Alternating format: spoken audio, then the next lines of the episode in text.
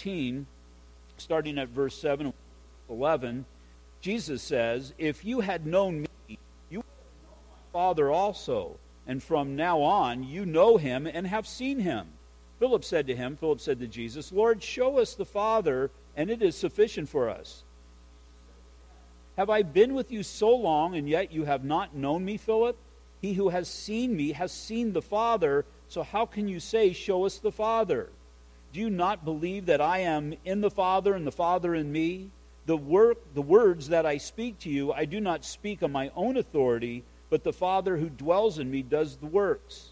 Believe me that I am in the Father, that I believe me that I am in the Father, and the Father in me, or else believe me for the sake of the works themselves. Father, I pray that we would see, Lord, just the things that you were telling them back then and understand the reality of them today, that the meaning hasn't changed. I pray, Father, that through your word we would truly see you for who you are, we pray. In Jesus' name, amen. What we've been looking at in this section of Scripture, really, in John chapter 13, and it's kind of bled into John chapter 14, is a series of contrasts. We've seen the contrast in the first two verses of chapter 13, the previous chapter, when we saw a heart. We saw a heart that the Lord had for his apostles, that he loved them, he loved them to the end. We also see how the devil had entered into Judas's heart to betray the Lord.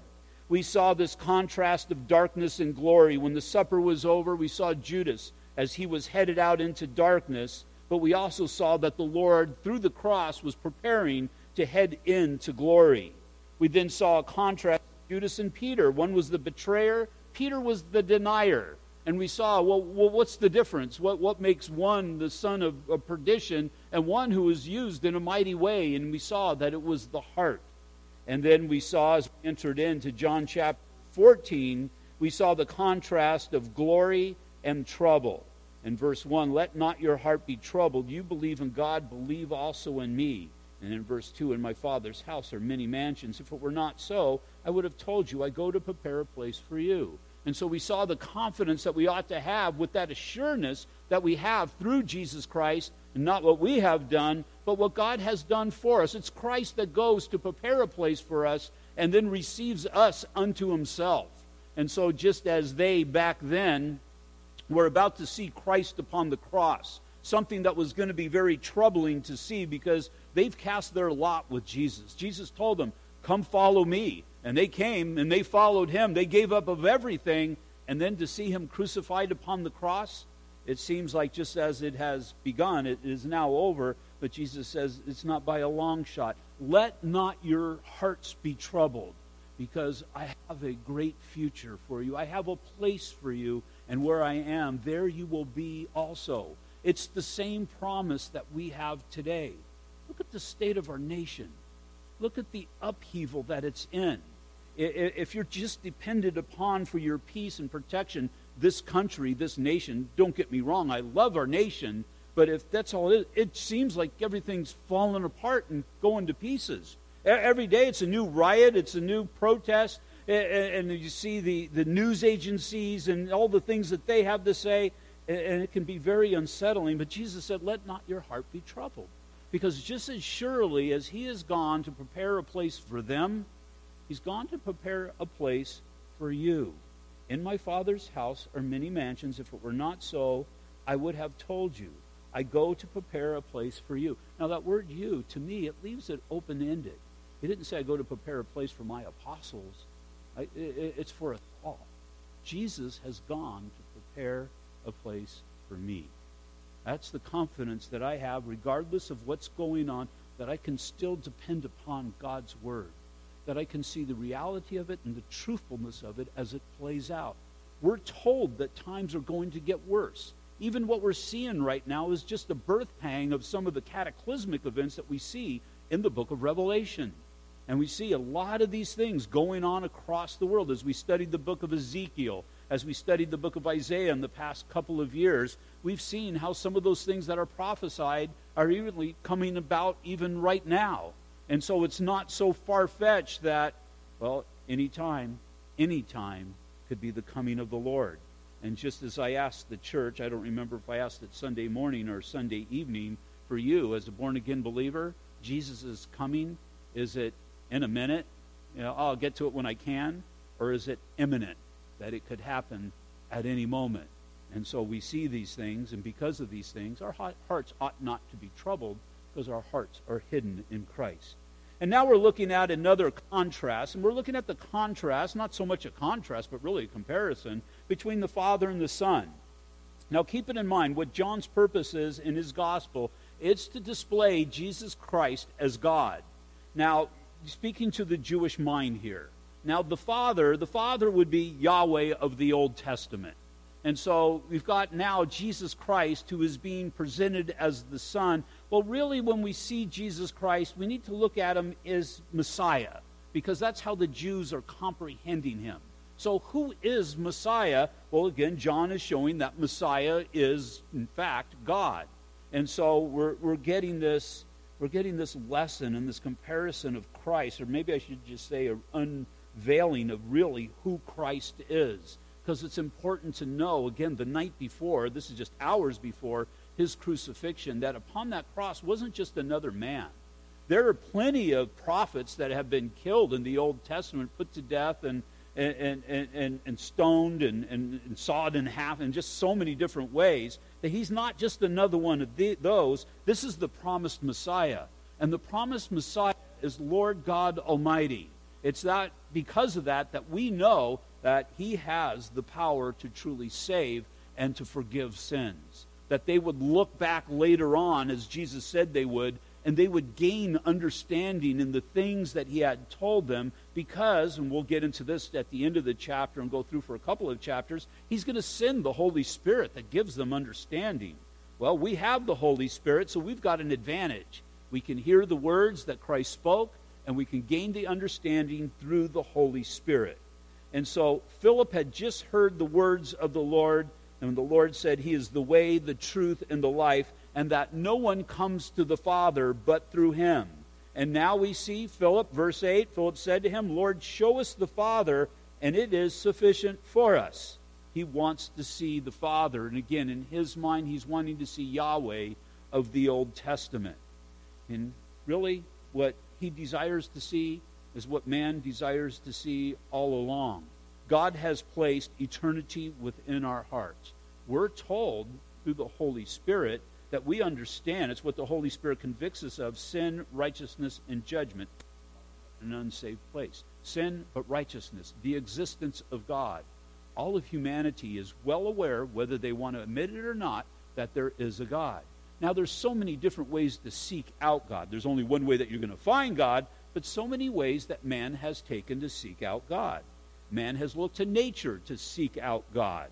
It's why man's looking to God, looking for God, and looking to nature and seeing the things that happen. And he's understanding that there is some sort of powerful being behind it, but not recognizing God because he doesn't know the Lord Jesus Christ or the Word of God.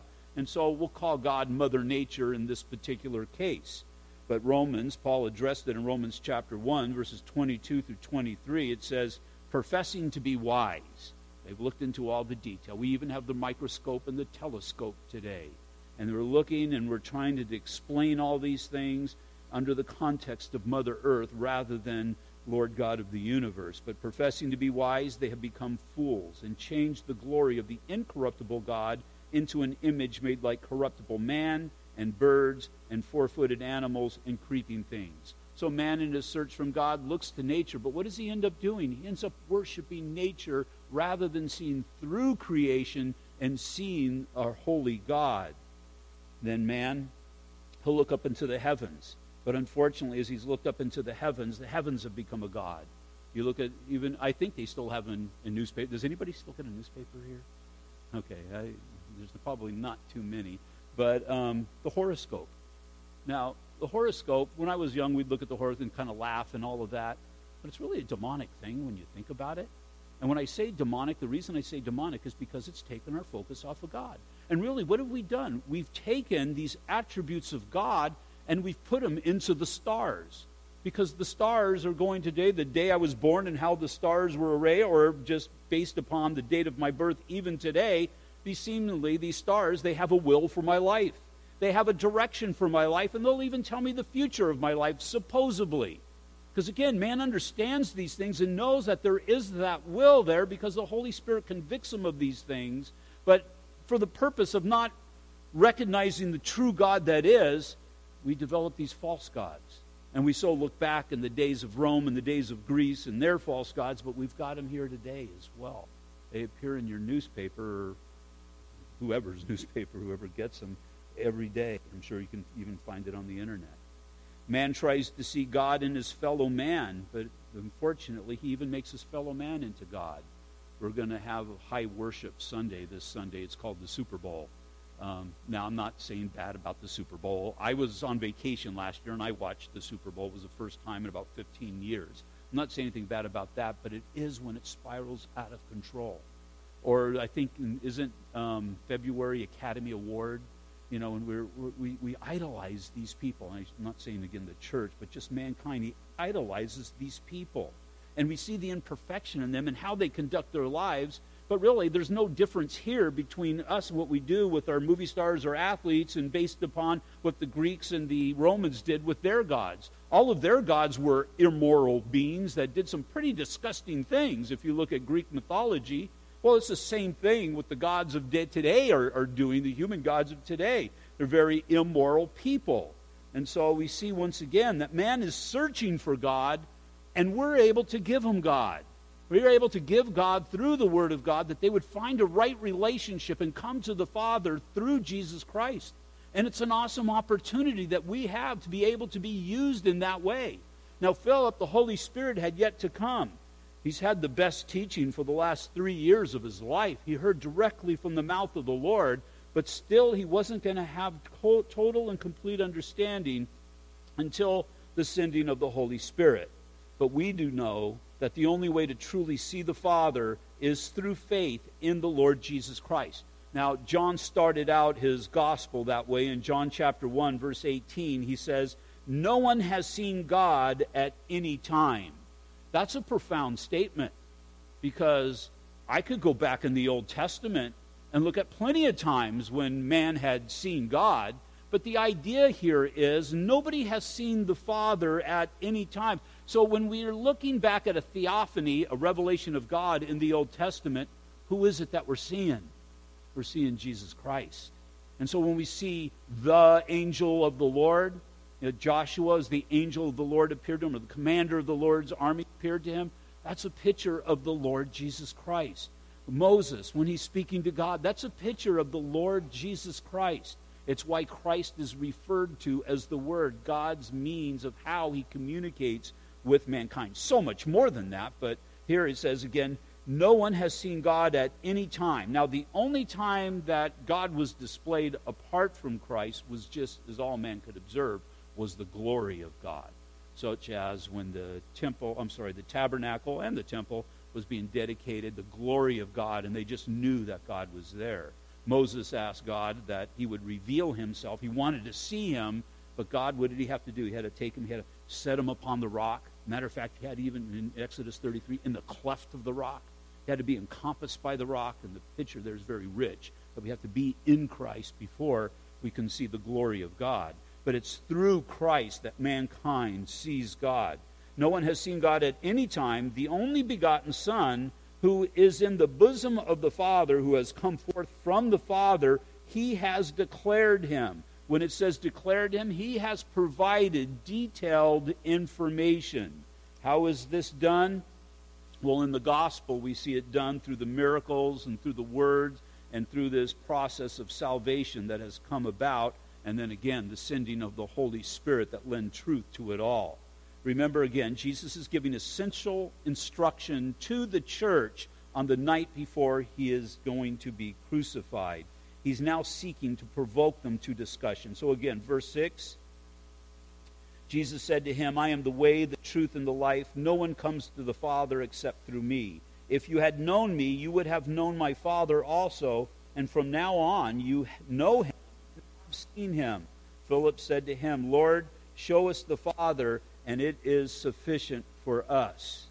And so you hear a statement like this. Just put yourself in their place kind of things that are going on are, are bigger than they can comprehend with the crucifixion you know, he, Jesus said, the one who I dip my bread is the one who's going to betray me. And it didn't seem like they really got that. Judas and they still didn't really understand. He, he was going out into outer darkness. They thought he was going to go give money to the poor or whatever it might be. And so you really want to understand these words. And so Philip, in his confusion, is trying to understand what Christ is saying. And so what he asks for, he seems like he's got a prime opportunity. When he says, Lord, show us the Father, he's asking for a theophany. He's asking for a physical, visible manifestation of God.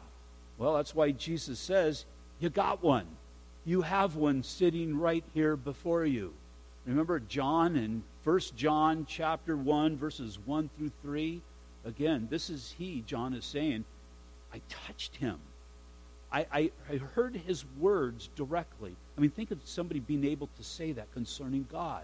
I heard his words. I, I, I touched him. I, I lived every day of my life, for the most part, for three years in his presence. I was there at the Last Supper. I had my head upon his chest, and I looked up into his eyes. John could say, I was the one who st- stood there at the foot of the cross, and I saw the crucified Lord right before me. He saw the visible manifestation of the love that God had for all of humanity right there before him. And as I've said so many times, it's the reason why John would refer to himself as the one whom Jesus loved, because the love of Christ as he stood at the foot of the cross so overwhelmed him. I would imagine it was just so personal that there is just no other way that he could love anybody to the degree that he had loved John. Can you imagine having that testimony as you walked on this earth? This is why, in John's life, but in all of their lives, they were willing to give all for the glory of the Lord. What are you willing to give? Because you've got something better. You've got the more sure Word of God. When Peter said, I saw him in, in 1 Peter, I saw him. I, I, I saw him in his, his glorified state. But then he went on to say, But you have the more sure Word of God. And so, based upon what John saw, the rest of the apostles as well, when they came to this understanding, they were willing to give of their lives are we willing to give of our lives? They were willing to die, but are you willing to live for the Lord Jesus Christ? Are you willing to live in your home, to stand strong on these things in order to see your kids grow up in the way that they should go? My kids are the most imperfect kids in the world because I've experienced every imperfection of their lives. But the one thing that I saw, my wife and I, and this is by the grace of God, we were dedicated to giving them the Word of God, and keeping them in church and I see when they go off off in a wrong direction, when, when hardship gets a hold of them, they always go back to the Lord and to the church. And so I have to be of the mindset time is of the essence. These things are important, these things are essential. We see again our society, it's going upside down. Again, think of the apostles. Everything's going upside down on them with the Lord leaving people are after them the religious leaders are seeking to kill Jesus, and if they kill Jesus, they know they're not going to be far behind. And we see everything, all this upheaval. Well, let not your hearts be troubled, but stay with your nose to the spiritual grindstone. Continue to move forward in Jesus Christ and who he has called you to be and what he has called you to do. And so, what Philip wanted here was a physical manifestation of God, such as in Isaiah chapter 6, when Isaiah saw him seated upon the throne. But really, what is the visible manifestation of the Father? Again, it's just simply His glory. Now, if you want a physical revelation of Him, now we see Him in Jesus Christ. He has been revealed in Christ, and now we're able to comprehend truly what divine love is. We're able to truly comprehend what divine grace is. We're able to define, we're able to define God as we see Jesus Christ defined both through experience and through word. Experiences that are validated by the word of God. And again, it's beyond comprehension. I, I, I wrote devotion today as we're going through Exodus. I post a daily devotion. And I was uh, talking about the tabernacle. We're at uh, Exodus chapter 24 and 25. And again, the tabernacle, it was covered with badger skins and all. And you can imagine as it's out there in the desert. You hear about this God who's delivered millions of people from Egypt, and you would go and you would see this thing because you would want to see this God, and that's the dwelling place they made for him? and you'd be think, or you would think that they would think they don't think much of their God, just this kind of little tent out here in the middle of the wilderness. But the fact of the matter is, again, you, you never will see the beauty until you enter in. And you'll never see the beauty of Jesus Christ until you enter in, not just a relationship with Him, and you will get a view of His beauty there, but also until you enter in with the totality of who you are and, and, and just com- completely submit yourself to Him as the Lord of your life. And it's then that you see the reality of the beauty of Christ as you see moving in your life. Paul went up to paradise. Seemingly it was Paul. He, he spoke in the third person. But in 2 Corinthians 12 4, it says, Now he was caught up into paradise and heard inexpressible words which it was not lawful for a man to utter. He just, I, I've been there. I've been in the presence of God, and I can't even explain it to you. I would do a disservice, he is saying, to try and even explain it to you. But the thing about it is, you guys are probably not going to go to heaven and come back, such as Paul did. Now, I pray that you all end up going to heaven, but not as Paul did. But we have enough. We have what is sufficient for our day. And again, we have to be all in in that. And so he's looked at Jesus, but he hasn't really seen Jesus. He's asking Jesus what same thing that the Pharisees and the Sadducees have been asking. They're looking for this big, huge, supernatural revelation of God, which in actuality they have in Christ. But when as they look at Christ, what are they seeing? They're just seeing a common man. I know my mother, she I don't think she can even still wrap her mind around me being a pastor because I'm her snot-nosed kid. You know, just, you know, prophet is never accepted in his own city. Um, but here we have this meant well we've been as we look at him, we look at God. Uh, that that had to be a hard thing to wrap their minds around because again, we're always looking for the the miraculous. We're always looking for the bells and the whistles. But the problem in our Christian lives, if you're always looking for that which is is over the top, you're going to miss it. You're going to miss the subtlety of the beauty of the Lord. Back in 1 Kings in chapter 19, God's given Elijah a lesson. Elijah did just see the supernatural as he had this confrontation with the prophets of Baal, and God did some pretty amazing things. But then after that, there's always that letdown that letdown time. And I really believe what God is doing, He's teaching him a lesson to be mindful of the reality of God in his everyday life. And in 1 Kings chapter 19 and verse 11, it says, Then he said, an angel of the Lord, more than likely the Lord Jesus Christ, Go out and stand on the mountain before the Lord. And behold, the Lord passed by, and a great and strong wind tore into the mountains and broke the rocks in pieces before the Lord. But the Lord was not in the wind. And so he, he did, this isn't how he's revealing himself to, to Elijah. And after the wind, an earthquake, but the Lord was not in the earthquake. And so many times we can overlook what God wants to do, or maybe something God is doing, because we're looking for the earthquakes, we're looking for the big winds, we're looking for the huge thing, when the reality of what God is doing or how He's answering or whatever it might be is simply right before us. Verse 12 And after the earthquake, a fire, but the Lord was not in the fire, and after the fire, a still small voice, a delicate whisper. And that's what the Lord was in. And the Lord's in the delicate whisper. The Lord's in that which we can so easily overlook as we come to a Bible study in John chapter 14. And I've heard John, John chapter 14 uh, taught before, and I've even studied John 14, maybe in a small group. Be open to hearing that soft voice of the Lord, that quiet whisper of the Lord. Because every time the Word of God is open, God wants to whisper something in your ear that's going to have a profound effect upon your life. Maybe it's going to be just for that moment, that situation or circumstance that you're in, or he's going to be preparing you for something in the future. Don't, don't overlook what God has to say or what God is doing. Don't overlook it by looking for the theatrical. Just look at it, seeing, and desiring to hear. I don't know if you can see the whisper of God, but desiring to hear the whisper of the Lord. It's through that that God speaks volumes. Back in John chapter 14, verse 9.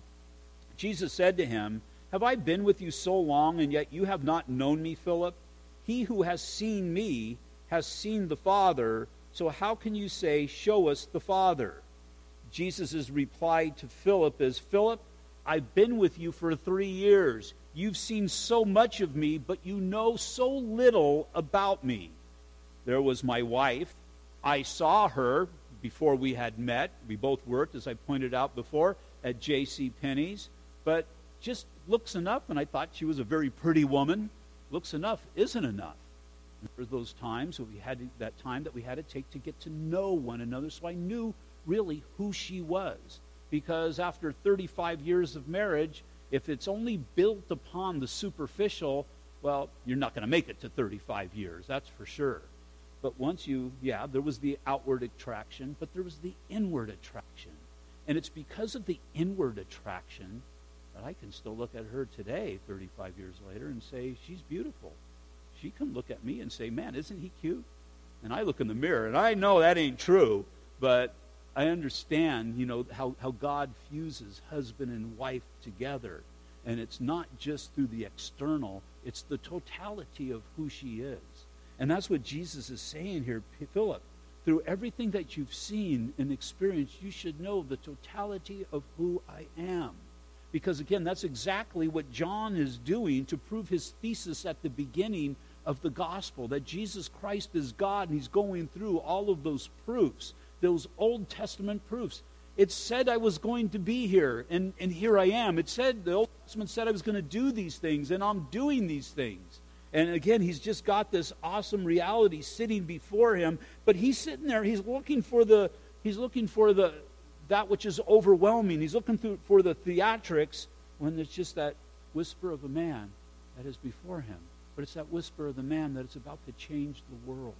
It's about to change all the course of humanity. And again, that's how God moves. And the confidence that you should have in that is that God is mindful of you. But not only is he going to minister to you, don't take it just as receiving, understanding a lot of this is for the purpose of giving. Because Philip was nobody, the apostles were nobody. Matter of fact, cover to cover, man is nobody. And but God uses just the whisper of a people. And we all live just a whisper of a life. Or as you look at it, we look at it, and as our study on Sunday night in Ecclesiastes, vapor of a life. But God will use that in amazing, and God will use that in profound ways. And because of that, my heart ought not to be troubled because I've got an opportunity to be used in great ways in the lives of others that, yeah, through the course of history is just going to be but a whisper, but that's worth it. That should be enough. And so, verse 9 can be confusing because plenty of people physically saw Jesus during his time here on earth, but did not see God people heard him and followed him and did not necessarily see God. We saw in John chapter 6, verse 65 and 66, and he said, Therefore, I have said to you that no one can come to me unless it had been granted to him by my Father. From that time, many of his disciples went back and walked with him no more. Only a small amount of people really saw Jesus for whom he is. So, what does it mean to see Jesus? That's the operative, operative term here we must say, have we truly seen Jesus? How do you see Jesus? How do we see Jesus today? Well, the, the, the, easy term is through the Word, but it's even in the Word that I've got to truly see Christ. And so let's turn over to John chapter 20, because there are three Greek words for the word see. In John chapter 20, all three words are presented here. And so we've got a picture of what it means to see the Lord. In this particular case, it's truly to see the Lord for who he is as well. And so Mary came, Mary Magdalene came to the tomb, and the tomb was empty. She ran back and told Peter and John that the tomb was empty. It says in verse 3 of John chapter 20 Peter therefore went out, and the other disciple, and were going to the tomb. So they both ran together, and the other disciple outran Peter and came to the tomb first. And he, stooping down and looked in, there's the first term, saw the linen cloths lying there, yet he did not go in. Then Simon Peter came following him and went into the tomb, and he saw the linen cloths lying there, as a second usage. And the handkerchief that had been around his head, not lying with the linen cloths, but folded together in a place itself. Then the other disciple who came to the tomb first went in also, and he saw and he believed. That's the third reference to saw. All three different Greek words. And so the first occurrence, again in verse 5, and he stooping down and looking in, saw, this is the Apostle John, saw the linen cloths lying there, yet he did not go in. That's the Greek word blepo. That's just simply the physical act of seeing. Think of how many people saw the Lord Jesus Christ while he walked here on earth. Think of how many people you've seen today, but you saw them without really seeing. As Jesus Christ walked through Jerusalem or whatever, plenty of people saw him. They probably didn't take notice of him, though. How many people did you see today? You probably saw thousands without really looking at them, without really taking note. Blepo just means it's, it, it's really the act of light reflecting off the retina of your eye. It's just seeing, but it's definitely not comprehending. And then verses 6 Then Simon Peter came following him and went into the tomb. He saw the linen clothes lying there. This term is the- theoreo. Is where we get the word theory from. Peter's going a little bit deeper, just kind of stuck in there. Peter's going in there. What Peter is doing is he's making an examination. He sees the cloths as if they had collapsed around where a body had been. He saw the handkerchief. It had not been thrown out, but had been neatly folded. And now he's going through, and just as a, a detective would do, he's examining the clues. It says Simon Peter came following him, went into the tomb, and he saw the linen cloths lying there, and the handkerchief that had been around his head, not lying with the linen cloths, but folded together in a place by itself. Then John, John, this is the, the Greek word eidon. John in verse 8, he now sees to a greater degree. He's not just looking in there, now he truly sees what has happened. Verse 8 Then the other disciple who came to the tomb first went in also, and he saw. Now, what did he do? And he believed. He comes to this understanding that he's risen from the dead. He, he said he was going to do it, and he's done it. See, it seems like for the very first time, this has really clicked with somebody. John has taken all the evidence and put it together, and now he sees the reality of the truth. This is the truly see with understanding concerning what has happened.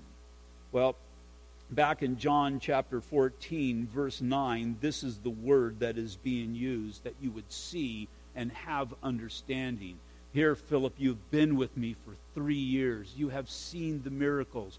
You've seen the fulfillment of the scriptures. You should have known me, and you should have realized that if you have seen me, that you truly are seeing the Father. Again, verse 9 Jesus said to him, Have I been with you so long, and yet you have not known me, Philip?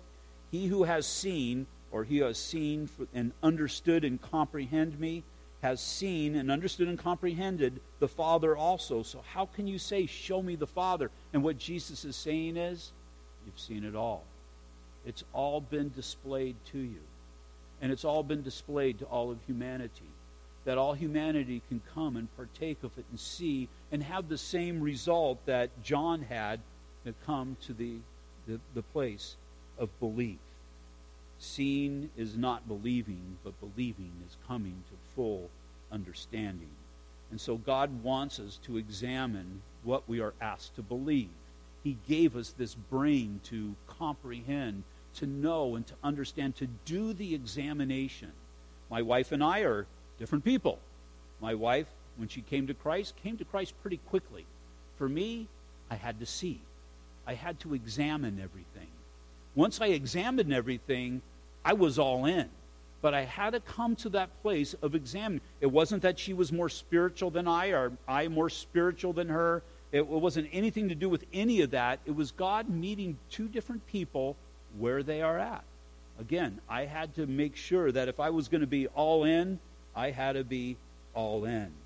And so, what God desires that we do would truly be see, that we would see Him, that we would consider the gospel, that we would make an intelligent decision.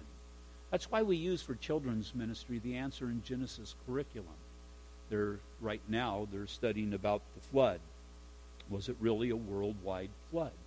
Well, if you would look and you would see, you would see the evidence that exists even today. And we're encouraging our kids to see because what is the world telling them to do? They're telling them to believe without really seeing. They're just t- the physical act of seeing, you know, based upon what they're telling. But we want our kids to go further than that.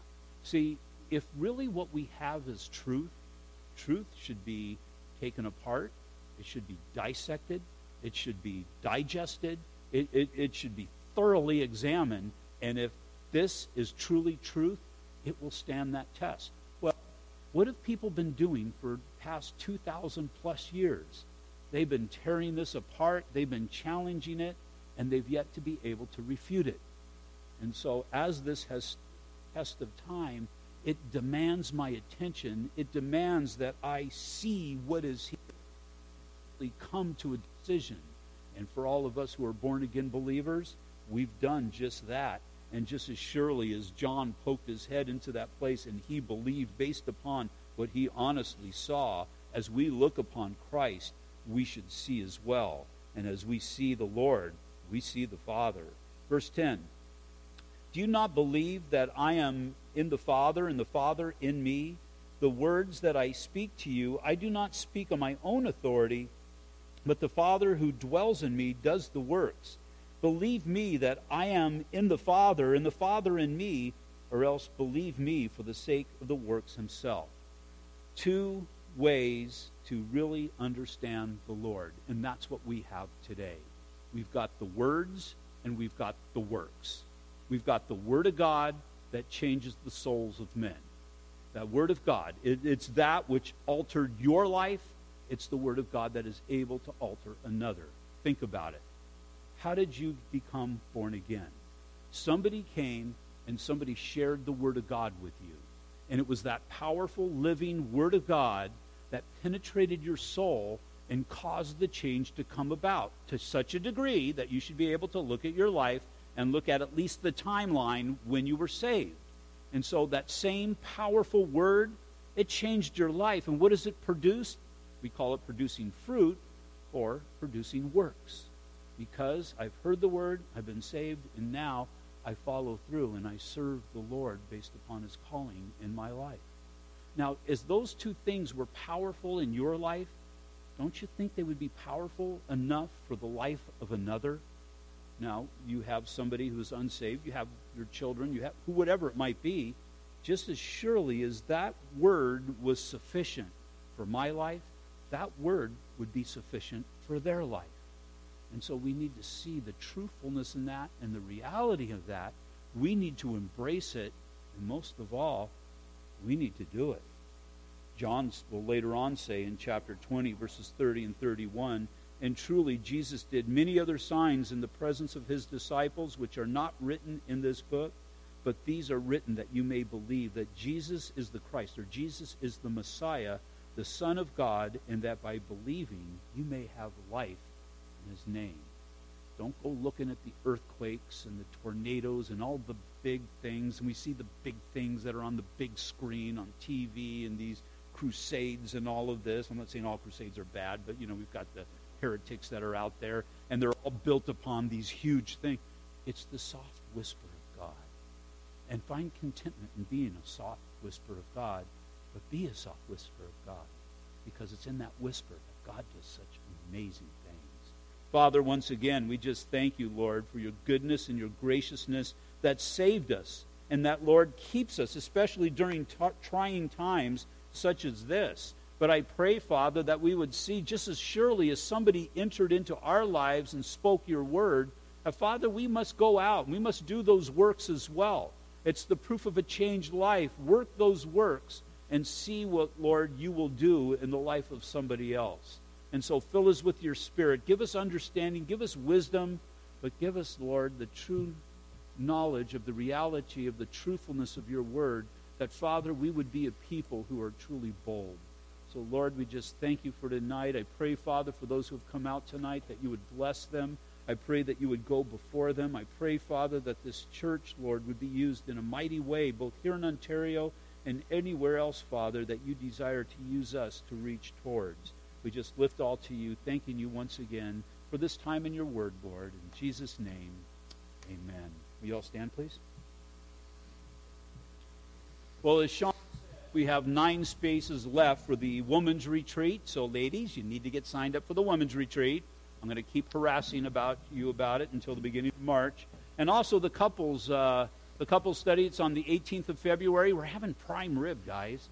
We have, I think, 30 people, well, uh, 16 couples that are signed up for it. So I encourage you, or you can come and you can help serve as well. We do need help serving that night also. We'll be back in Titus on Sunday morning, and Sunday night we're going to have service. We're going to be in the book of Ecclesiastes. God bless you guys.